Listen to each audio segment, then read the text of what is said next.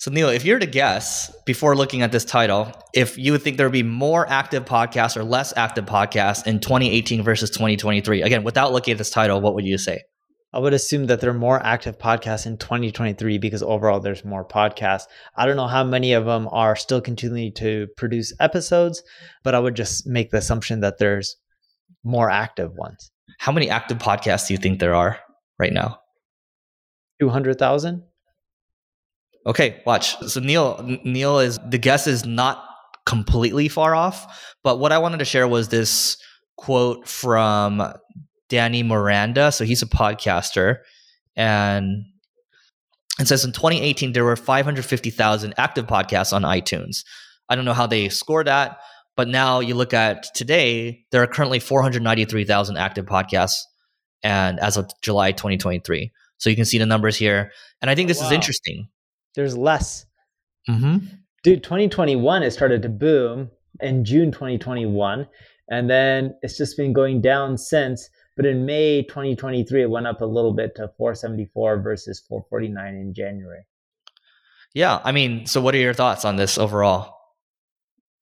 A lot of people are consuming podcasts, but there's just not as much competition. If you want a new channel to go after, and I've said this before, podcasting is an amazing channel to go after. I just don't know why a lot of people don't sit down and create them. I think this is an interesting comment over here. This is my, my first time seeing this comment. So this person, Matt Johns, says another factor is Apple's total neglect of the category in tech. I've run a podcast agency for seven years, and I'm shifting to emphasize video shows that can leverage YouTube. That's where all the innovation, analytics, growth opportunity, and energy are. Which is funny because Neil, we didn't do our YouTube. I'm going to stop the share over here, but we didn't do our YouTube for year and year, years and years. Partly because I lost the connection fell apart and then also I lost the password to the channel, right? And then we recovered it. And now we're back on YouTube. Otherwise, I think we'd be like doing really well on it.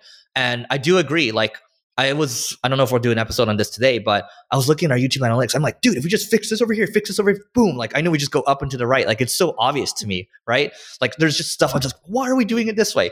But my point is, I think if I were to start from scratch today, I would do a video podcast show and I would have a newsletter. Yes. That's how I'd start. I wouldn't care about the newsletter, but I would definitely do it in video format. And then you can just cut out the video and then you have the audio format. Similar mm. to what we do now. It's a much better approach than going after the audio first version. You know, interesting enough, Neil, like what, what I found from podcasting too, and this kind of goes into like our how we've been doing when when I look at our shorts, we're live and we're telling stories, the retention rate is like 80, 90% on a short, for example. And when we lead with a good hook on YouTube, it's very obvious. Lead with a good hook. If we keep them for the first 30 seconds, that video will do well. If we just start rambling in the first 30 seconds, the video tanks. If we have yeah. a good headline, good thumbnail, all that stuff, it all matters at the end of the day. So the point here, I digress a little bit, but there, sure, we say there's over 7 million podcasts or whatever, but active podcasts, 493,000. It's a very blue ocean. Sure, back in the day, you would say discoverability is hard, but you have a better chance to get discovered now because of the short form content. Yeah, because you can take a video version, you can then use the audio version for iTunes and Spotify. I was about to say Shopify, but Spotify. And then you can take the video version again, because you put it out in the whole format for, let's say, YouTube. But you can also take the video version, slice and dice it, mm-hmm. and create things like reels and shorts for them as well. I think the key thing here is if you actually want to put your back into doing this, I know it's probably 1% of people listening, right? Because that's just how numbers work.